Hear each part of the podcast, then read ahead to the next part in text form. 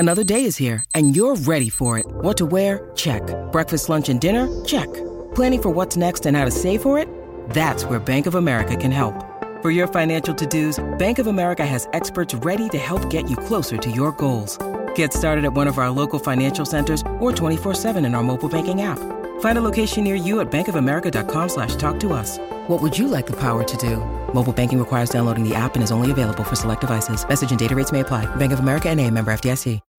When you need mealtime inspiration, it's worth shopping Kroger, where you'll find over thirty thousand mouthwatering choices that excite your inner foodie. And no matter what tasty choice you make, you'll enjoy our everyday low prices, plus extra ways to save, like digital coupons worth over six hundred dollars each week. You can also save up to one dollar off per gallon at the pump with fuel points. More savings and more inspiring flavors make shopping Kroger worth it every time. Kroger, fresh for everyone. Fuel restrictions apply. Why'd you do it as a rock star? Dress up, dance around, put yourself on stage, put your secrets into songs for everyone to hear. Share it all, good and bad. Maybe it's the fame. When George Michael dies, he sold more than one hundred fifteen million records. Everyone knows him. Everyone remembers the quiffs and the leather jackets and the stubble. Maybe it's the money. He's got houses in the poshest parts of London and the nicest parts of the countryside. There's the place on a beach in Sydney. There's the mansions he's had in California. He's got enough to never work again. Maybe it's being adored, feeling loved, feeling special. Standing on that stage and hearing thousands sing those secrets and those songs back at you. Maybe it's to be someone else. A new name, a different look, a better you, the version you'd like to be rather than the one you are. And then you get all those things. And all you want to do is escape. Because George Michael is the songs and the dancing and the dressing up. He's the fame and the money and the being someone else. And he does it all, but it's not what he wants. Not when he gets there. So his story is about lots of things, about being an immigrant son, about an awkward kid transformed by music, about a pop star with a voice that can make you happy and sad and all the shades in between. It's about a gay man in a world that sometimes wants to pretend everyone is straight. But it's about freedom more than anything else. Freedom to escape where you came from and what they want you to be. Freedom to do what you want all the time, to make your own rules, not the ones they try to push on you. Freedom to be yourself, not just hidden away, but when everyone is looking. To do nothing sometimes, except sit at home and smoke and drink and get older. And to be honest. When that's good, when it's bad. When it's ridiculous and embarrassing. Because if you can't be you, then what's the point of all the rest of it?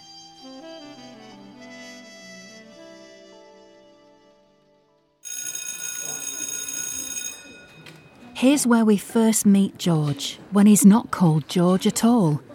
He's the new kid in class two A one, brought in on his own by the teacher.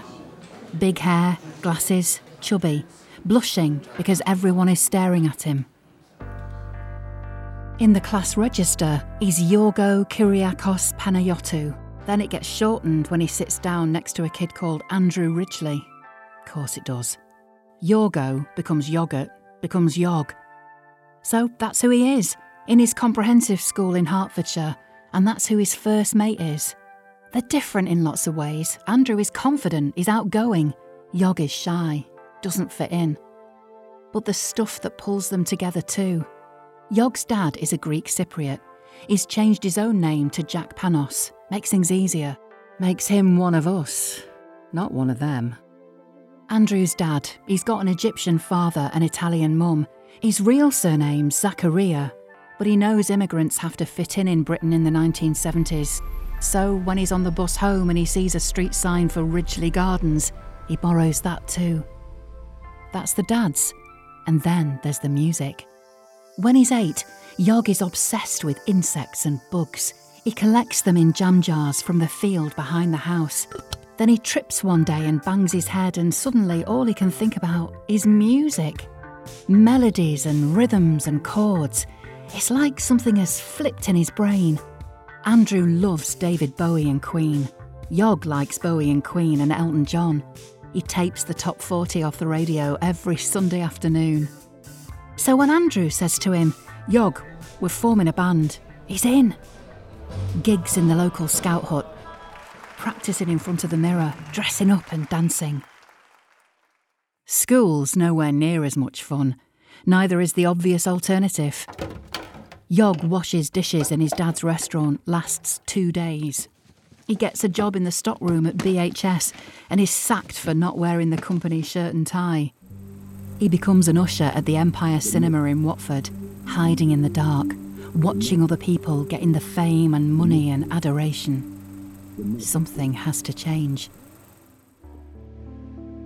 Yog thinks of himself as a fat Greek kid with a monobrow that his sister shaved down the middle. That's not going to work. So he looks at Bowie, who started as David Jones. He looks at Elton, who was Reg Dwight. He looks at Freddie Mercury, who began as Farrokh Bulsara. And he changes too. First, he's George Panos. That's what he says on their band's first single, Wham! Rap, by G. Panos and A. Ridgeley. Then he moves on again. Yog is for Andrew. Georgios Kyriacos is for his mum and dad. For everyone else, he'll be George Michael. Here's what he'll say years later, looking back. I created a man the world could love, if they chose to. Someone who could realise my dreams and make me a star. And that's freedom. To escape where you came from and what they want you to be. And he loves it, to begin with. There's a photo he's seen. It's of David Cassidy when he's the biggest pop star in Britain, looking down at hundreds of screaming fans looking up at him. Slim, smiling, adored. That's the dream for George. Everything he wants, everything he needs.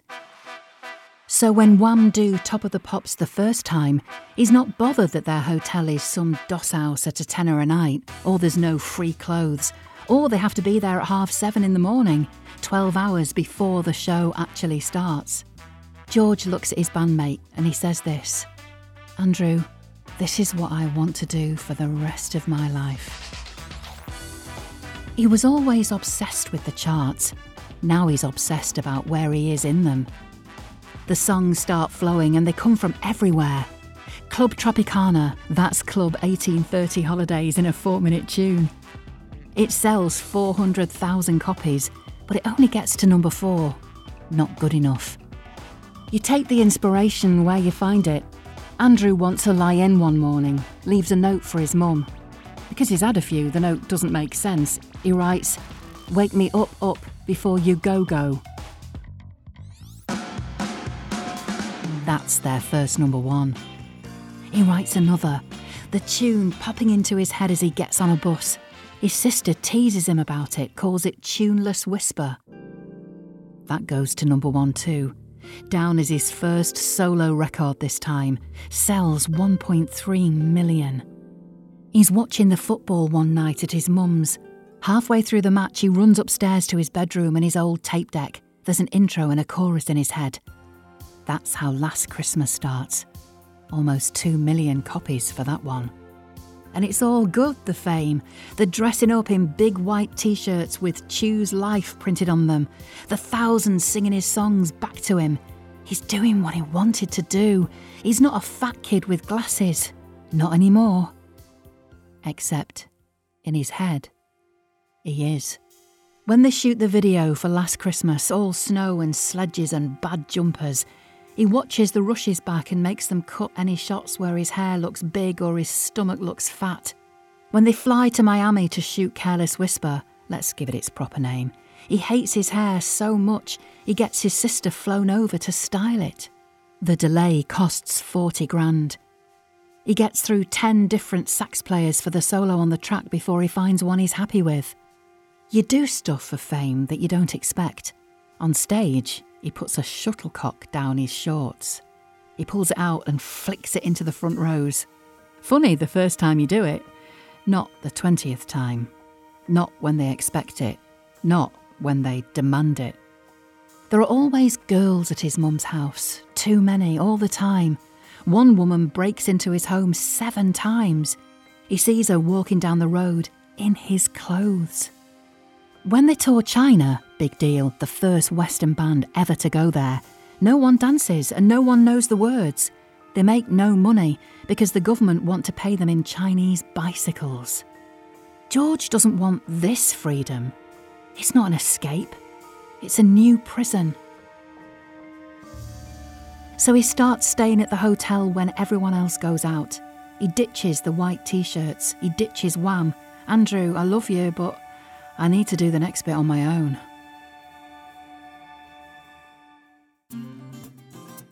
In comes the stubble and the leather jackets and the shades. He plays at being a rock star. He has a launch party for his new album, Faith.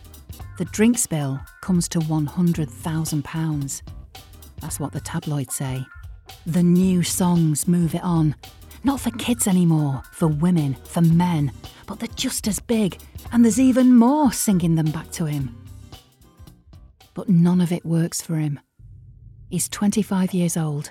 Rich, famous, and adored, and all he talks about is this feeling of emptiness.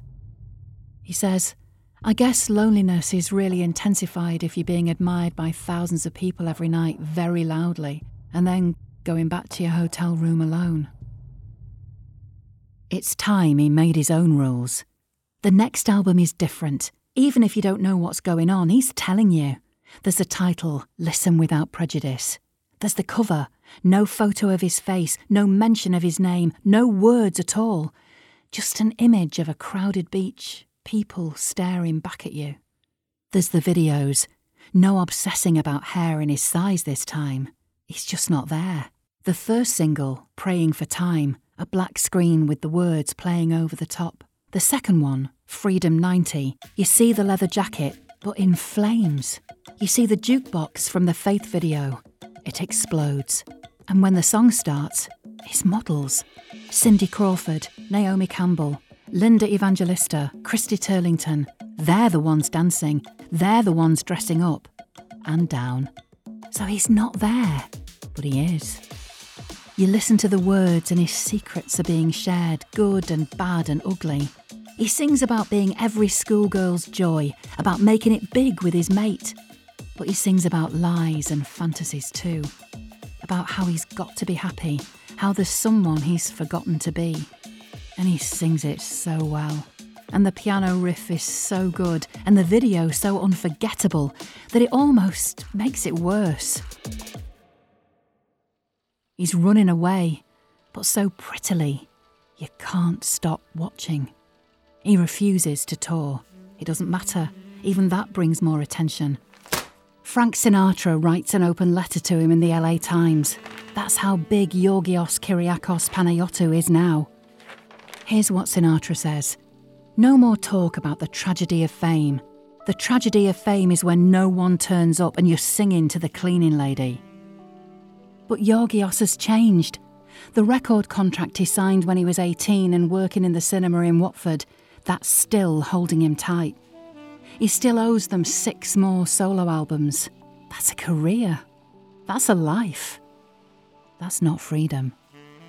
So he takes the record label to court.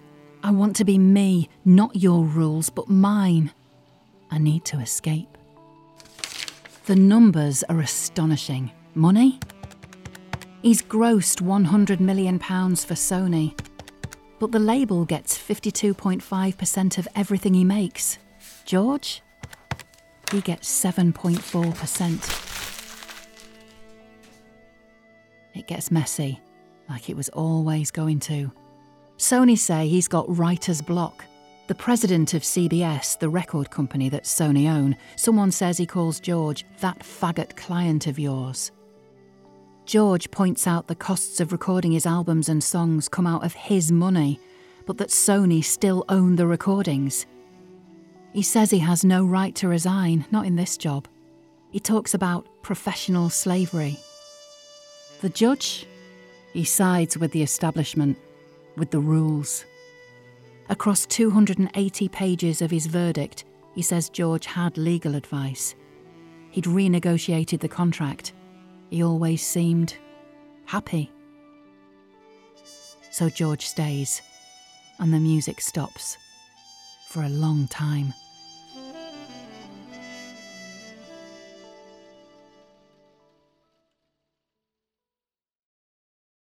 This is an advertisement from BetterHelp Therapy Online. Hello, it's Tom Fordyce here. I'm one of the writers on Death of a Rockstar, and I do hope you're enjoying the series.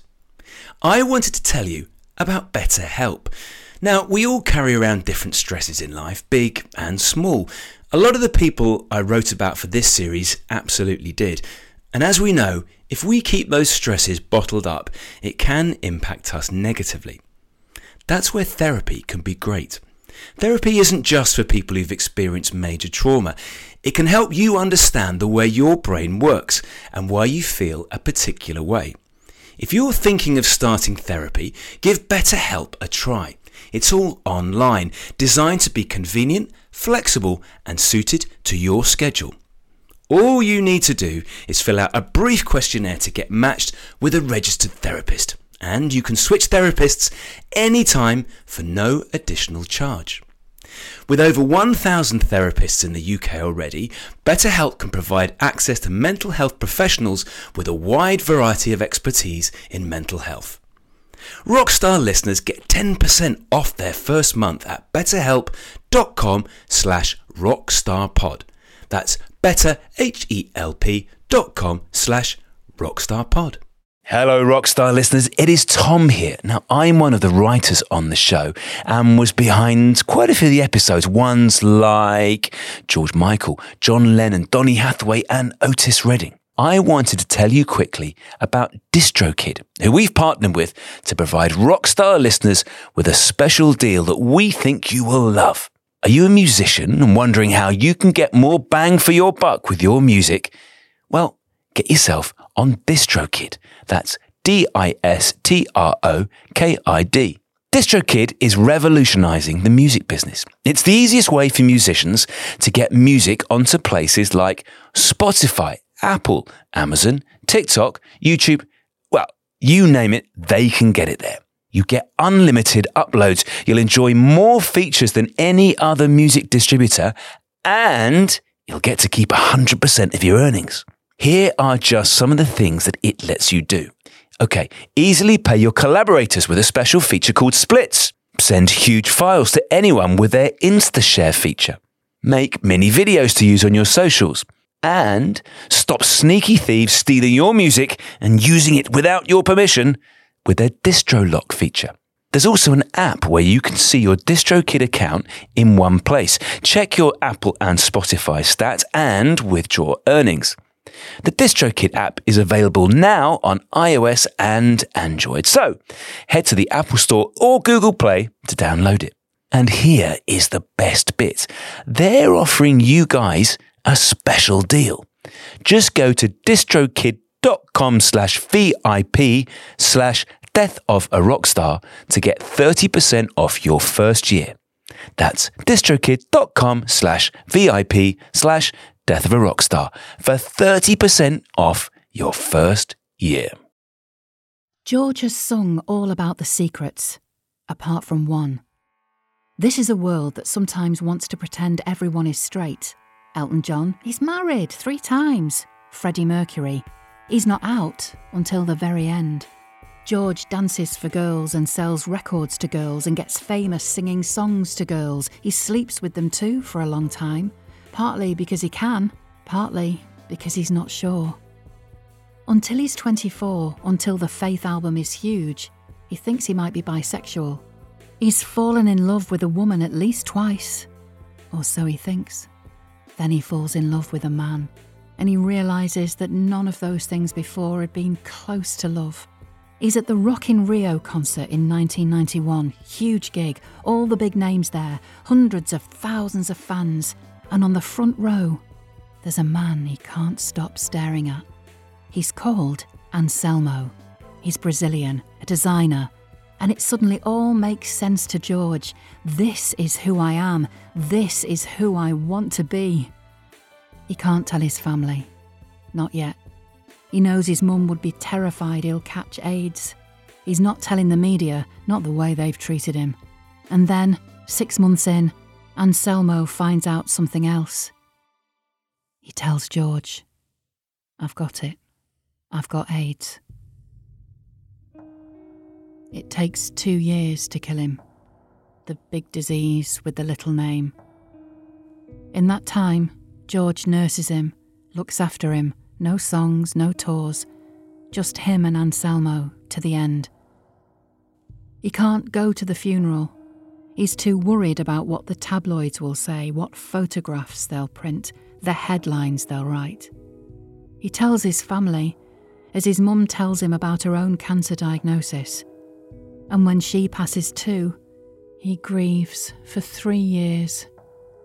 He feels like it's all over. This man, this star with the fame and the money and adoration feels cursed. The music saves him in the end.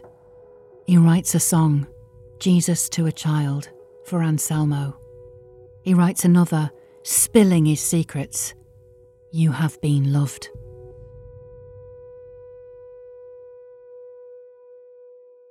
But it's not out there, not all of it. He's not hiding his sexuality in private, but the world doesn't know. Not yet. And then it all changes once again. It's April nineteen ninety-eight. George is in a park in Beverly Hills. He walks into a public toilet, gets followed in by a good-looking man. They do what gay men sometimes do in a straight world. I'll show you mine, you show me yours.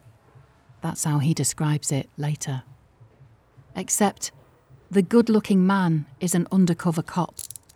And the scandal that breaks is, well, strange, looking back. Of course, there's headlines, there's outrage, there are jokes. He's fined and given community service. But when you watch the interviews now, when he's on C N N, when he's on the Letterman show, you don't feel all those things the papers are telling you to feel. You don't feel horror or disgust or anger. You feel sorry for him. Here's what he says. I feel stupid and I feel reckless and weak, but I don't feel any shame. He says, the worst part of being arrested was being photographed with his shirt off looking chubby. Can you imagine two worse things than being fat and gay? You listen to his answers and you like him even more. You feel empathy in a way you didn't expect. That maybe this terrible thing is a good thing after all. No more hiding, freedom to be yourself, not just hidden away, but when everyone is looking. And then, it's how British it all is. The way he takes the mickey out of his situation, laughs at himself. The song he writes about it, Outside, the video, you'll remember it, the dancing policeman, and the urinals that spin round to make a dance floor, and the toilet with the glitter ball hanging from the ceiling. Georgios Kyriacos Panayiotou, the immigrant son, meant to be one of them. He's one of us instead. Being honest when it's good, when it's bad, when it's anything you want. So now we're back in London, back in the house in Hampstead. The scandal goes and the attention moves on elsewhere. And George sits in this ancient red brick house on top of this hill in an ancient part of London, and fans wait outside and he does nothing. He thinks about Anselmo, about his mother, about something his mum told him, how she found her father's body when he gassed himself in the family's oven, how she found her own brother dead the same way on the exact day that George was born. He thinks about this curse. All this death around him. He smokes weed and he takes Prozac and none of it helps. The Prozac makes his head worse. One minute he's happy, the next he's raging at people. The weed, it just makes him want more. He's up to twenty-five spliffs a day, the strong stuff, skunk. His dog is getting older, more frail. So he buys a Labrador puppy, a new companion, new life. And that dies too, drowning in the Thames in front of him. He gets told by doctors he needs a back operation, that he could be paralysed otherwise. And he has the op. They insert metal rods in there, and it turns out he didn't need it. And now he's in permanent pain. Depression and fear and loneliness. He thinks, why is God piling so much on me? This is what you see when you walk into the house through the black gates and the white front door. A big painting on the wall, the cover of a book, a Penguin classic. Except it's a made-up one. The title's the giveaway. It says, Incurable Romantic Seeks Dirty Filthy Whore. Out back there's a garden, Japanese trees, a swimming pool, a steam room. George finds it sort of funny. It looks like a posh public toilet. And when he's sitting there with his weed and nothing to do, he starts thinking of it all as a prison instead. He thinks, if you're going to live in a prison, it might as well be a good one. He can't write songs, not anymore. He's got no confidence in them. He'll start one and then bin it. Promise a new single, a Christmas one. Let it slide. He's on sleeping pills, and that messes things up more. He falls asleep in his car at a set of traffic lights, then crashes into the window of a shop round the corner from his house. He's got the weed on him, and that goes before the court too, and he gets eight weeks in prison, a fine, and a five-year driving ban. When he talks about it all afterwards, he's the same old British George, laughing at himself, being honest, good and bad. He says, it's my own stupid fault, as usual. There's a new relationship, a man called Kenny Goss, an American from Dallas. He's in the house sometimes, but George is still being George. The papers say he's out on Hampstead Heath doing what he was doing in that park in L A. The police arrest him in a toilet on that hill, give him a caution for possession of Class A and C drugs. And this is his life, this famous man, this singer that so many still adore. He sits at home and smokes and goes out to the heath and gets older. He cuts the spliffs back to seven or eight a day. He tries getting up by ten a.m, sends his P A out to get him a Starbucks.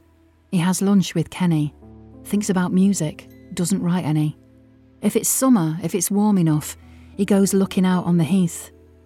Here's what he says to a writer he trusts, a man from the Guardian newspaper.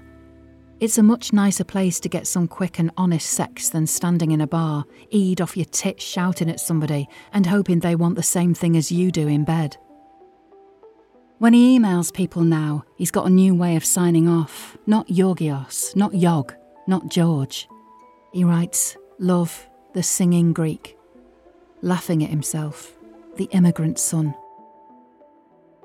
He says something else too, when other people ask the obvious questions. Why? Why are you like this? Don't you want it back, what you had? And this man, the shy, chubby kid with glasses, the superstar everyone knows, the one who feels cursed, he says, I've earned the right to a quiet life. It's not a healthy life, how George chooses to live. He's meant to be performing at the Albert Hall, but gets a viral infection and cancels. A month later, he's in hospital with pneumonia. Then he's in intensive care in a coma. He has a tracheotomy. That's when they cut open your windpipe, put a tube in so you can breathe without your nose or mouth. He's in the coma for three weeks. When he comes out, he says the staff saved his life. He's still laughing at himself somehow. When he wakes up, he has a West Country accent. Something called foreign accent syndrome, something that can happen after brain trauma. I basically did two days of stand-up comedy for the doctors. He says, not that there's anything wrong with the West Country accent, but it's a bit weird when you come from North London. And that's George, as he moves into his sixth decade, damaged but special, laughing at himself, loved by millions, getting better. Or so we think. It's still a shock thinking about how you hear he's died. Christmas Day twenty sixteen, No one's watching the news until suddenly they are. A line from his publicist: George Michael has passed away peacefully at home. He's fifty-three. And then it hits you. All the songs you've sung, all the times he's been there in your life, with the blonde hair in Wham!, with the stubble on Faith, with the goatee and shades. That day, you realise how many people feel the same way, how many people aren't ready for this, not yet. There are celebrity tributes, of course there are. Madonna and Elton John, that's how big he is. There's a three thousand percent jump in streaming his music. There's headlines and T V shows and all the old clips when he looks so young. But it's the stories you didn't know that stay with you. The one about him tipping a barmaid five thousand pounds when he hears she's a student nurse in debt. When he's on Celebrity Who Wants to Be a Millionaire and he says quietly to the producer beforehand, "If I lose, I'll just give the charity the money anyway." The woman on Deal or No Deal who mentions she needs fifteen thousand pounds for I V F treatment, and George secretly phoning the show and saying he'll pay, if they can keep it quiet. You think about how, when Last Christmas is kept off the number one spot by Do They Know It's Christmas, he gives the royalties to the same Ethiopia famine appeal anyway. You think of all the songs, but you also think about the one he wrote for Anselmo. You Have Been Loved. That's George when the end comes. And the freedom, he finds it in his own way too. Here's something he says in the last few years. He says, "People want to see me as tragic with all the cottaging and drug taking. Those things are not what most people aspire to." And he says this, "I think it removes people's envy to see your weaknesses. But I don't even see them as weaknesses anymore. It's just who I am." That's George. Good night, thank you. You've been brilliant. We'll see you soon.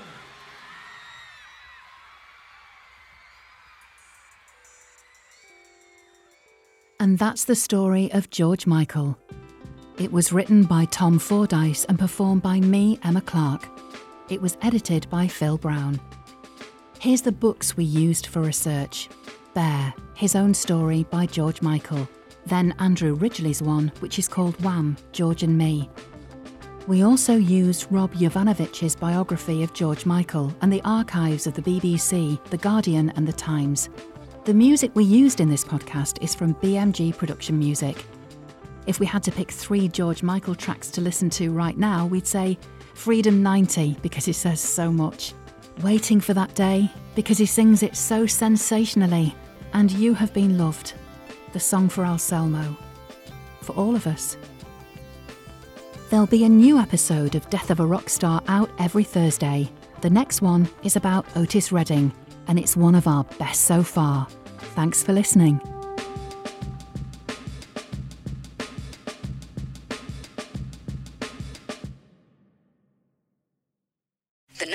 Reached is one hundred point seven W M M S. It wasn't just a radio station, it was a lifestyle. Cleveland is, is a rock and roll city for sure. Right?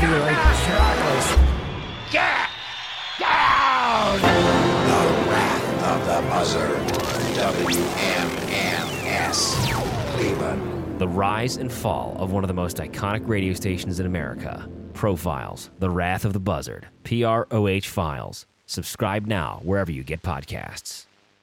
This is Chris DeMakes, guitarist and vocalist for Less Than Jake, and host of Chris DeMakes a Podcast, a songwriting podcast where every week I'm joined by an amazing guest to break down the writing, recording, and release of one iconic song from their career.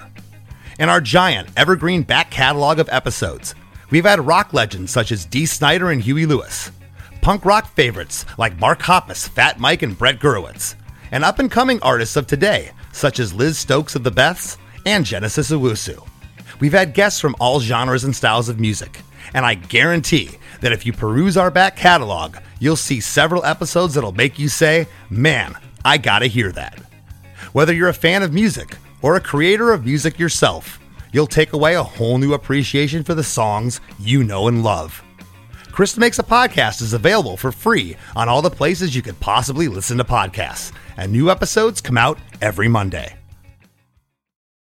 Hey everyone, it's Chris Pandolfi inviting you to check out the new season of my podcast, Inside the Musician's Brain, with new episodes airing now. Hearing it in that room, these guys playing this thing and trying to figure out how to play this song was mind-blowing. It's so inspiring to know there's so much more to it than you ever thought, and it just opened another door. But when people find faith because they need to, in terms of just filling a void to feel better without actually being better, that's when it becomes a crutch, much like, you know, drugs and alcohol do. Man, I don't have all the time in the world here. If I want to be a professional bluegrass musician, I felt like I had to take a very like strategic approach, just trying to get rid of the barriers and, and figure out what those barriers were. The feelings still come and I have to reckon with that, but I think I have better ways of moving forward and not being stuck, which I think was the killer for me. Catch all that and so much more on the new season of Inside the Musician's Brain.